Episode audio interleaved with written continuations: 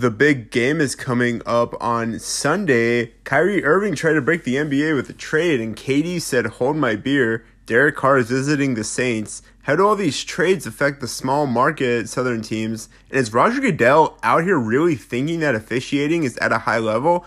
It's time for NBA Trade and Championship special episode for Jake's Take. Let's go!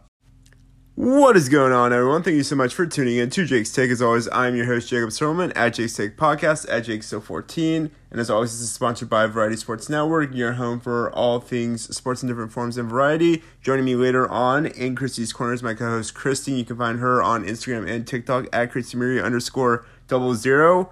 Wow, you know, that's just the best way to put it. You know, trade deadline just finished up at the time of this recording, and this has been an amazing trade deadline week. I mean, everything was amazing all over the place. And whoever planned for this to happen at the same time as arguably the biggest game of the NFL deserves a medal. I mean, you know, they give them a raise, give them a medal. I mean, we got to see something like this happen last year when not only did you see the Pelicans trade for CJ McCollum, or as some fans will say, the Larry Nance Jr. trade, but we know really what happened. And then you got to see the Rams beat the Bengals. I think it's terrific. Now you might be wondering why can we not say the word SB or you know that phrase? Well, it's copyrighted. You know, it's marketed as one of the biggest games in the world and because Lamar Hunt came up with the idea for the name, we can call it anything but its official name on this podcast. Also, we don't really want to be sued because that would be really bad to hear. So I'm very sorry about that. But moving on, it's been a great week. You know, you had media day, you had all the players interviewed, everything is looking great. And then before that, you also had, like we said, the Kyrie Irving trade. Now, Luka Doncic is still out. We don't know how much longer he's going to be out. Apparently, he's questionable for the next upcoming game. But, you know, Kyrie looked really good in his first game on the Mavericks. However, it's one game. This does not mean that the Mavericks are going to win the finals. It doesn't mean that they are going to be the top team in the West because it's one game. It comes down to how Kyrie and Luka are going to coexist. And at this time, we really don't know what's going to happen. But, you know, it was a great game. You know, you were playing against the Clippers. Clippers are a pretty good team. And, you know, you go out there and win without one of your best players, if not your best player. So I think with this, it's a terrific time for everything. But there are so many other trades that happened. And, you know, we're going to try and break them all down, but I don't know if we can. But in standard Jake's Take fashion, and we haven't said this in a while, where to begin, where to begin, where to begin. Oh man, I have not said that in so long and I've missed it. So, first and foremost, I think the one place that we need to start actually is a trade that happened before the deadline. That was going to be between the Lakers, the Minnesota Timberwolves, and the Utah Jazz, with Russell Westbrook being traded to the Utah Jazz, and the Lakers getting Jarred Vanderbilt, Malik Beasley, and D'Angelo Russell. I like the idea of getting Malik Beasley and them getting Jarred Vanderbilt.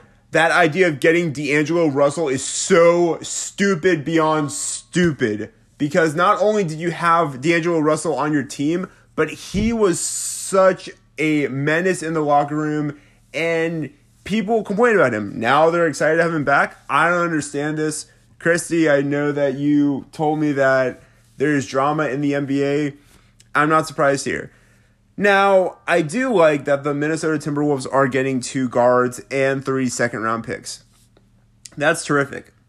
However, I don't know how to grade this trade, but I also know that I'm seeing reports right now that the Lakers are saying how Russell Westbrook is, was a vampire in the locker room. So you really think that Russell Westbrook is you know, the downgrade, and then you get D'Angelo Russell, that's obviously an opposite mix. Russell Westbrook is a terrific player, but right now, the locker room in LA is pretty bad because, you know, there's reports of, well, why didn't Anthony Davis stand up during LeBron's record breaking point? Why does that matter? You know, let him do what he wants to do. No one should care. But of course, we're going to look into everything. So I think with this right now, it's very important for us to see really what happened and also really what could be moving forward. That was one of the first trades that we saw on February 8th. Then afterwards, we saw another trade coming up too with the New York Knicks getting Josh Hart and the Portland Trailblazers getting Cam Reddish. I'm not even going to try and attempt those other names because I can't say it right, but we'll break down those more later. But it was proceeding and preparing us for a insane deadline for the NBA trade deadline. Now, I did mention how there was going to be a trade that one upped the other trades that we saw on Wednesday. And that all happened because everyone woke up to the news of Kevin Durant being traded to the Phoenix Suns. Now, shout out to my friend Max, who's a huge Phoenix Suns fan. But here's the thing that happened as well. With the Phoenix Suns, they gave up so much to get Kevin Durant. Now, with this, Kevin Durant is a terrific player, and I'm very impressed that they were able to get him, especially having a brand new owner operator of it. But here's what they gave up they gave up Mikal Bridges, Cameron Johnson, Jae Crowder, four first round picks, and a 2028 pick swap. Now you're getting Kevin Durant and TJ Warren. Kevin Durant is going to be great. You're going to plug him in. He'll play great next to Devin Booker, DeAndre Ayton, CP3. But then after that, you have a lot of question marks too. Because right now, we haven't seen anything that has made us see that DeAndre Ayton can play a full season, Devin Booker can play a full season, or CP3, you know, getting up in age. So the talent is there. But you traded away a player who had not only not missed a game in so long in Mikal Bridges, but Cameron Johnson is a terrific three point shooter. So you're getting rid of getting rid of one of your top three point shooters and your top defender. That's definitely pretty hard to notice. So I think with this, you know, it's a really it's a decent trade, but I don't know how to feel about it. Also, I do want to preface this. What is it with New York teams and loving forwards? A very similar thing happened a few years ago where the Knicks signed Taj Gibson, Bobby Portis, and Julius Randle, and they all play the same position. Now, not only does the Nets have some great assets for the future. They have more wing players than anything else. I don't know how that happens, and I don't know what they're planning on because if they're trying to run a lineup of five forwards, one, count me in, and two, maybe that might not work, but who knows. So, right now, Phoenix gave up a lot, but it shows that they want to compete. This is a team that has made the playoffs, this is a team that's made it to the finals. They could possibly be successful but the only thing stopping this team right now is health and the West. More on that later. Right now, if they can continue to stay healthy and play at a dominant level, they will be fine. But you also have four players now who command the ball and command respect. So, how are they all going to fit together with Kevin Durant? Kevin Durant isn't a ball hog, but still, he is a number one pick. He's the number one option. He plays like he's the number one option. That's what he's always done. How is Monty Williams going to draw plays for him? How is he going to make sure that everyone is successful in regards to playing with Kevin Durant? How is he going to mesh with DeAndre Ayton? How's he going to mesh with Devin Booker and CP3? More on that later. But I think with this, it's a pretty good pick, but they did give up a lot. So they are expecting to win, and we'll just have to see how things go. Now, should Brooklyn tank now that they have traded away basically most of their team? I don't think so. I feel like Mikal Bridges is still going to have you win games. Same with Cameron Johnson. They already traded away Jae Crowder. I mean, Jae Crowder had not played at all this year because he was mad that Cameron Johnson took his spot. But I still think with this, it is a chance where this team can still do pretty well. Maybe they'll make the playoffs, maybe they won't. But it's still pretty sad because, you know, this is a team that gave up so much to get James Harden there. And, you know, they got Kevin Durant and Kyrie Irving. And all they really got from that was a series playoff win. So it doesn't really look too, too good right now. But I think with this, this trade definitely one upped Kyrie, and I know Kyrie is probably pissed because he's thinking, "Oh man, I finally got a fresh start. I'm in Dallas now, and nothing can stop this." And then boom, your former teammate comes up and says, "Nope, I'm gonna one up this. Everyone's gonna wake up and be more." excited about this. And in a sense, I mean, it kind of was. I mean, sorry, but the KD news is much more exciting than the Kyrie news. And with it being Friday, you couldn't think that we would forget about Christy's Corner. Drop a like and drop in to see what Christy has to share in regards to some upcoming trends in the NFL. If she's watching basketball, and if she's not, that's okay. And what she thinks about all these news and events that are going on with Roger Goodell and potentially how the NFL combine is bad for players. As always, the floor is yours, Christy. Welcome back to another episode of Christy's Corner. We've got a lot of hot topics today, kind of going to be all over the place a little bit, but they're all pressing issues and some game changing things. So, we've been talking recently a lot about coaching hires and fires, but something we have not talked about is coaches staying put and there's a big one that just came out. So we've got Mike Norvell, who is the head coach at Florida State. Um, he just signed an extension, and it's not a super long one, it's a three year extension, but it came with a big price tag. So he's going to be getting 8.5 million per year, and that's going to make him the second highest paid coach in the ACC um, right behind Dabo Swinney. So that's huge. Now, Mike Norvell, I do think he deserves the extension. Does he deserve to be the second highest coach in the ACC? I'm not sure I'd go that far, but he has done some huge things for Florida State. So they have had their first double digit season with wins since 2016 and they ended their season 10 and 3, which is huge for Florida State. I think maybe they could have even been ranked higher than they were. And they finished out their season um, by winning the their bowl game against Oklahoma. They won 35 to 32, and that was their first postseason win since 2017. So I'm kind of surprised from FSU to be paying that much to this coach only because they've kind of put themselves in a hole. They're still paying one of their ex coaches, Willie Taggart.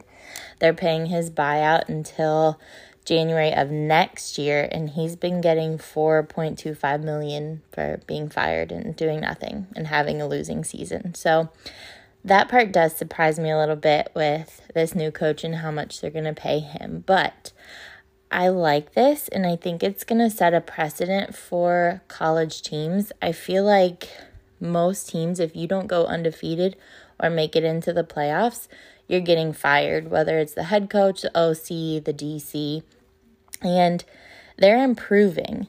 They still lost some games, but they had a winning record, 10 and 3, and I think that says a lot. Not everybody can be undefeated. Not all college teams can be in the playoffs right now. It's just the four team playoff. So that's hard, and I don't think it's right to just fire all of these coaches because they didn't make it into the playoffs. So I think Florida State made the right decision here. So another hot topic is our favorite person in the NFL, the commissioner, Roger Goodell. And I hope you could hear my sarcasm there. We all know he gets booed a lot. So we have seen some awful officiating this year. If you've watched any NFL game, no one's going to argue that point except for Roger. He said that he does not think it's ever been better. And he's talking about the officiating. He said this year in the league, the officiating has never been better. Now, we all saw lots of high impact officiating scenarios, especially most recently with the AFC Championship game. The whole debacle with the third down and replaying that and just how the whole thing panned out. And Aaron Rodgers kind of went on the rebuttal and he was blaming the poor quality of the different officiating teams on losing them to TV jobs. And he specifically mentioned Gene Steratore, who we all know from all the NFL games as the TV rules analyst. Um, I mean, he breaks down all of the calls and usually gets them right. Uh, now, these people that he's talking about losing to TV aren't necessarily officials on the field, but they're officials in the office who train these referees. So I would tend to agree with Aaron Rodgers on this. I think the training needs to improve. I think the quality of the officials needs to improve. And there really needs to stop being this gray area with these rules. These rules need to be black and white, and there shouldn't be any wiggle room. It either is or it isn't a penalty. And I don't want to see the NFL get to a point where we are replaying and watching and reviewing every single call that these officiants make because that's their job and we're supposed to trust them. But at some point, we do lose that trust, especially when these calls are being made in such high impact games. So I don't think we're going to see any changes next year with Roger Goodell being in charge still. So until somebody says something to him and he really decides to listen, I think we're going to still see these kinds of shaky calls, unfortunately. So, we have talked somewhat about the trade and the draft coming up, but we have a quarterback who decided, well, he's not officially gone with the Raiders, and I'm talking about Derek Carr. So the Raiders and Derek Carr have until February 15th to figure out what they're going to do. If the Raiders have not let go or not traded Derek Carr after that, they owe him a guarantee of $40.4 million. So that's a big push to make a decision, and that's next week. That's next Wednesday. Um, Derek Carr was seen visiting the Saints facility this week. He had a meeting on Wednesday, which I'm not sure when that meeting started, but I know that it lasted till 10:30 p.m. and they were making a big deal about how late it ran. So I think there was some good talks there. And I think this is a big move for the Saints. Their biggest need, I think, was a quarterback.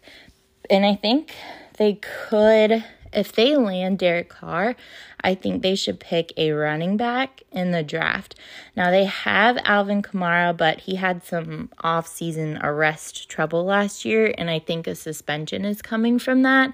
So I think if they can land Derek Carr and get a decent top tier running back, I look for the Saints to maybe even make the playoffs next year. So once our already current NFL players get traded or land where they're going to land, we're all going to be looking at the combine to see who's who, who teams are looking at, who they're interested in. But could this be the last NFL combine we ever watch? That's what the NFL Players Association executive director would like to see.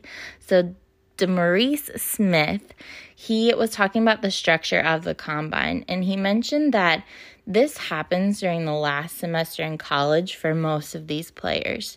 You have to be invited.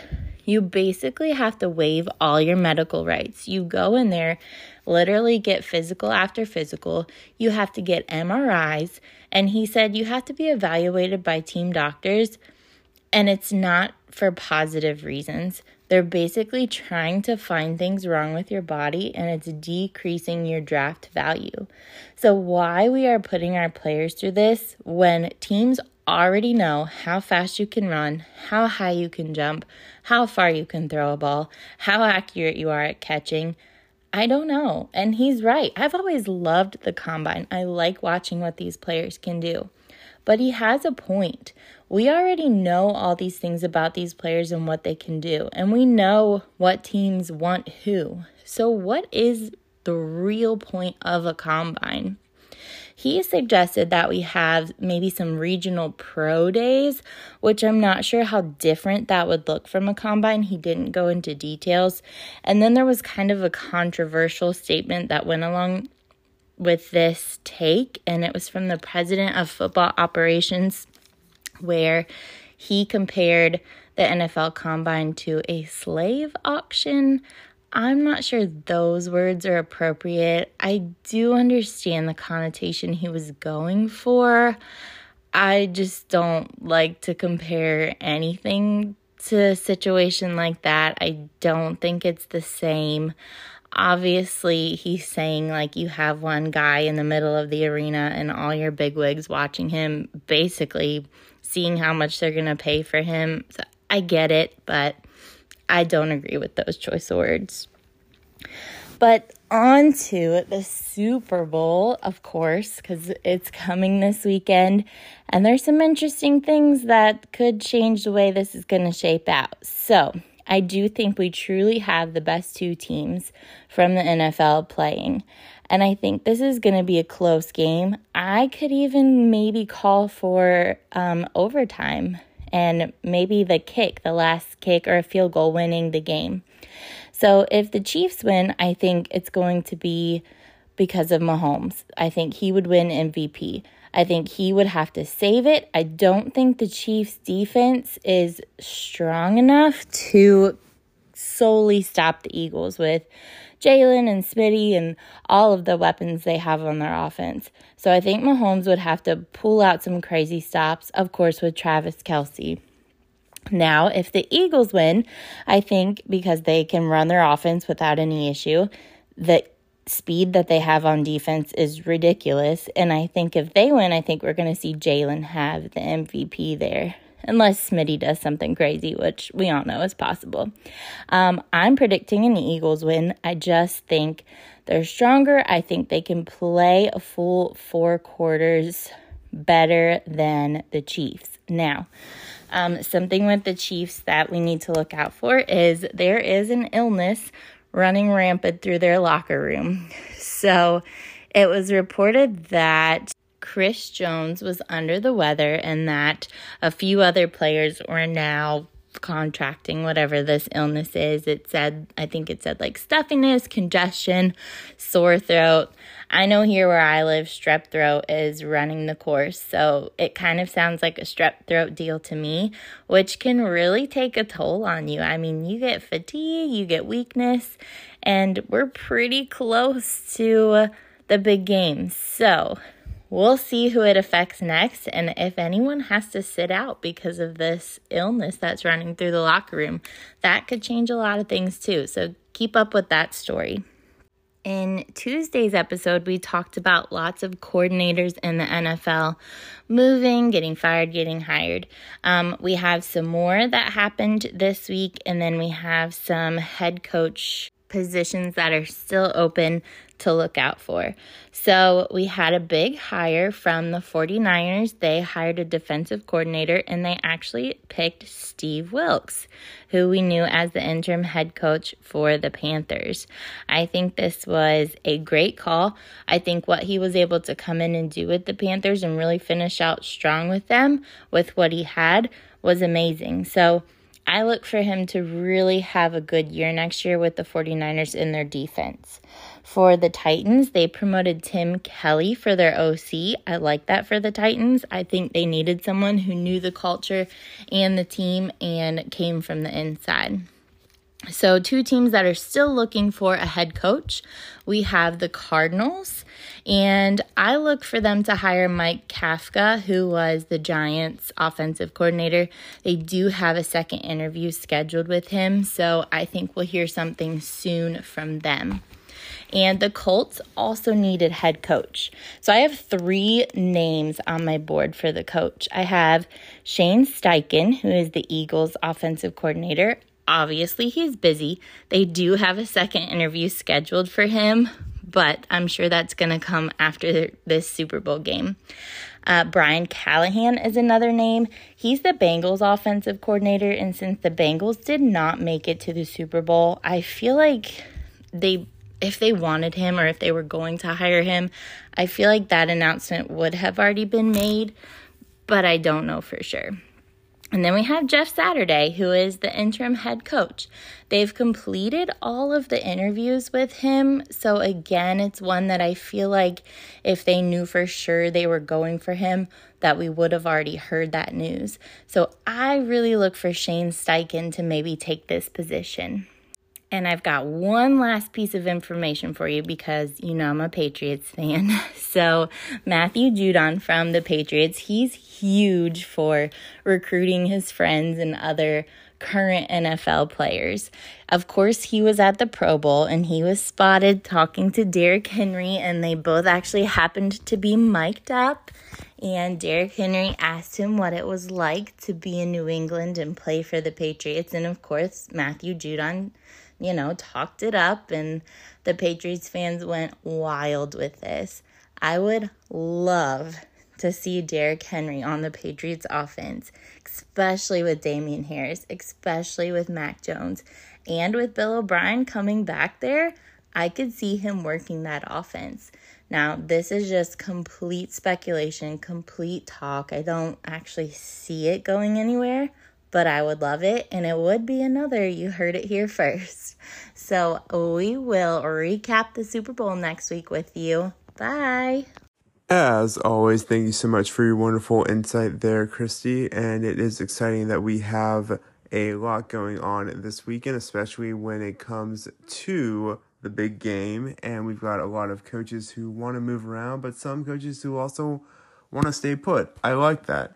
Now, obviously, we have the NFL combine coming up, so keep your eye out on some small players from southern schools and kind of see what they're up to because you know this is the time where they can really impact really everything.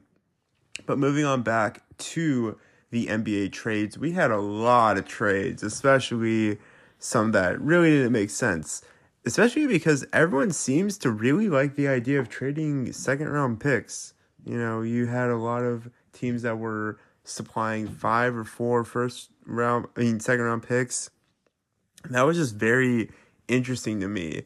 And obviously, you know, with it, we were seeing different teams try and do something new, especially with the Phoenix Suns trading away four first round picks but then afterwards, you know, the Brooklyn Nets were looking at trade scenarios with Jae Crowder. And then later on, it was just adapting into so many different things. You know, the LA Lakers were trading Thomas Bryant to the Nuggets for Davon Reed and three second round picks. And then the Milwaukee Bucks acquired Jae Crowder.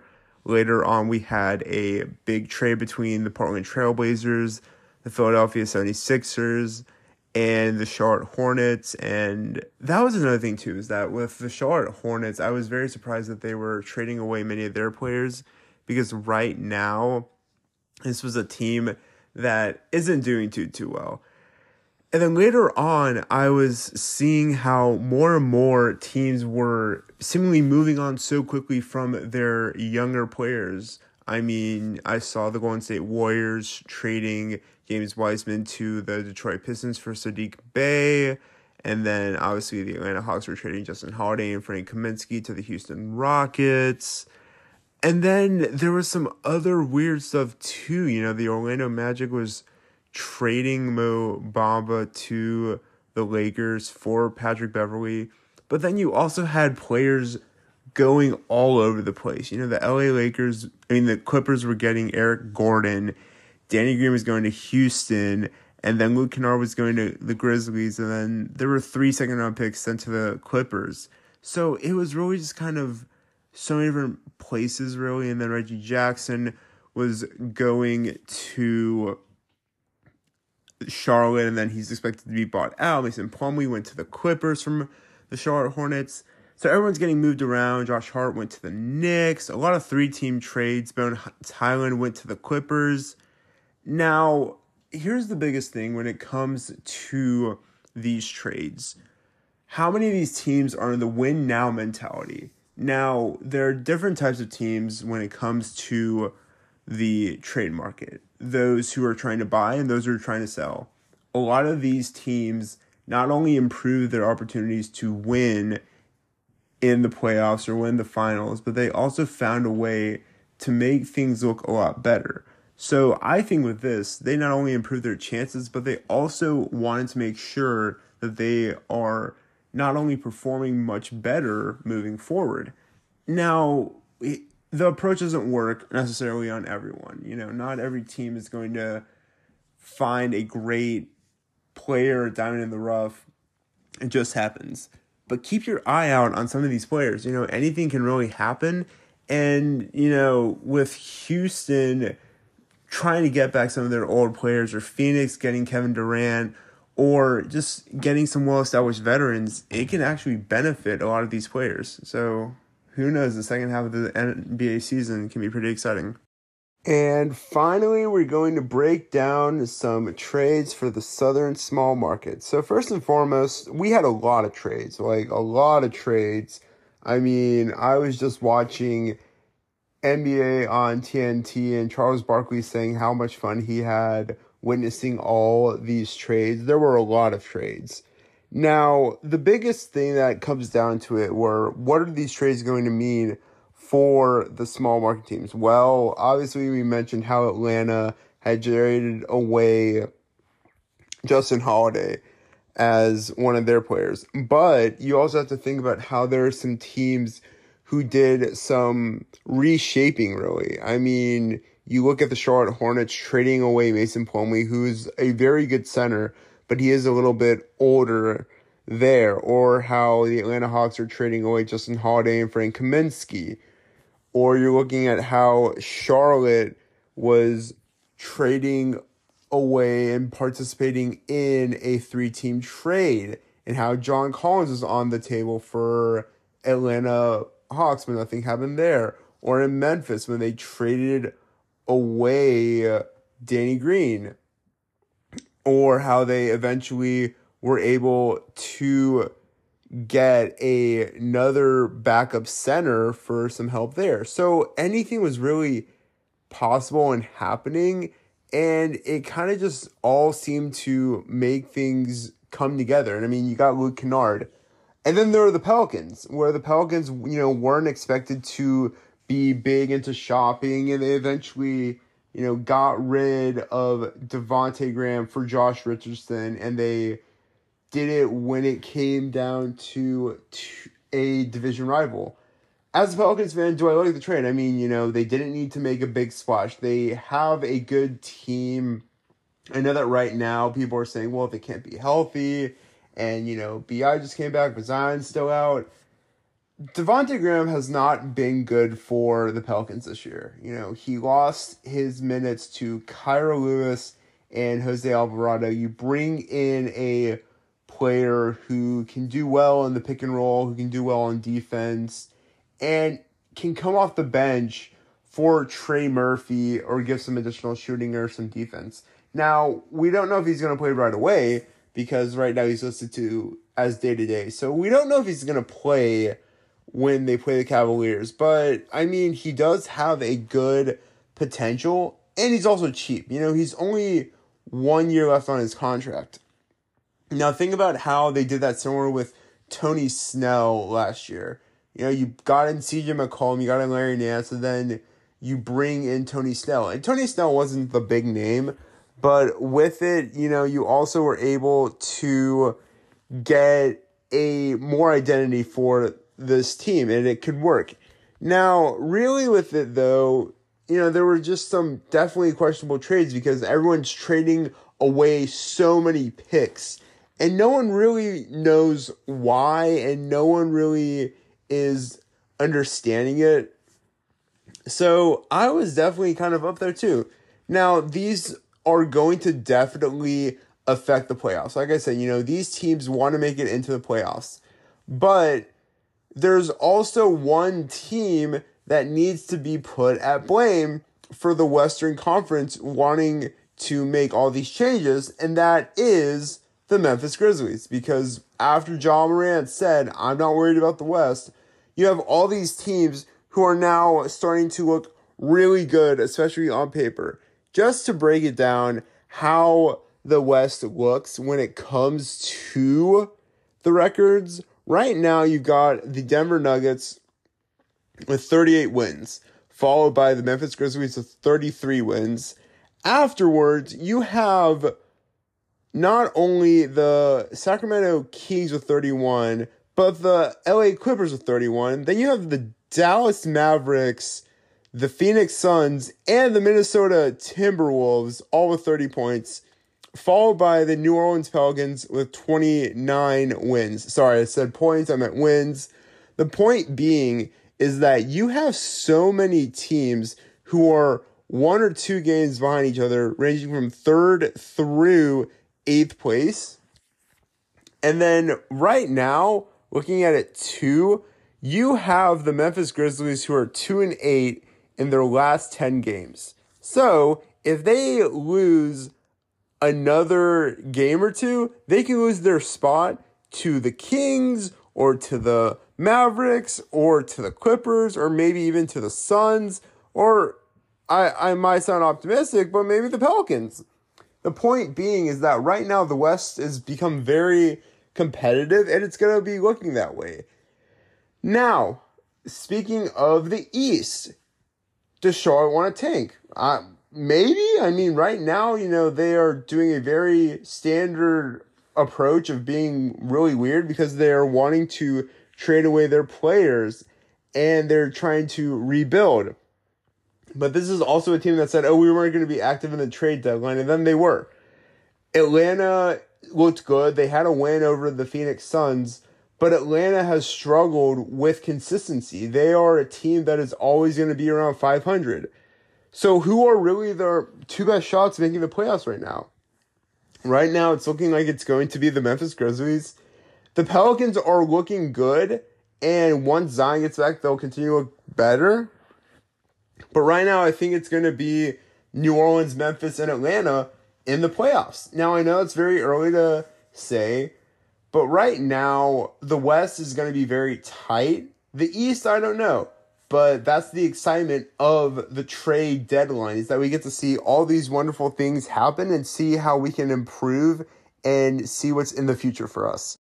But that's going to do on this Friday episode of Jake's Take. As always, thank you so much for all the love and support. We couldn't have done without everything that y'all have done. You can find this episode on Spotify, Anchor, Apple Podcasts, Google Podcasts, Stitcher, Amazon Music. We're basically on all podcast platforms. And as always, you can find me on Twitter, Instagram, Facebook, TikTok at Jake State Podcast, or my personal Instagram, Jake 14 You can find Christy on Instagram and TikTok at Christy Marie underscore double zero. As always, this is sponsored by Variety Sports Network be sure to check out our bonfire page because we have merch for Jake's Take. I'm so excited. We've got some hoodies, we've got some t shirts. Maybe one day we'll get some hats. I don't know, but I'm so excited. And as always, thank you so much for making sure that we are some of your listens each day. You know, we appreciate y'all spending your time with us. It's been terrific. And as always, as always, we couldn't be here without you drop a like, drop a follow, subscribe, share this with your friends. All the time and devotion does not go unnoticed. And as always, as always, enjoy what's coming up on Sunday. You know, we're gonna have a really big game. Order some B dubs, order some wings, order something, you know, treat yourself as you heard on Parks and Rec. But, anyways, continue to be great, be the best version of you can be be light in this world, bring happiness to others. And like I said, be light in this world. The world is still a scary place and we need some excitement and some hugs there. And as always, we will see and hear from y'all later. Take care.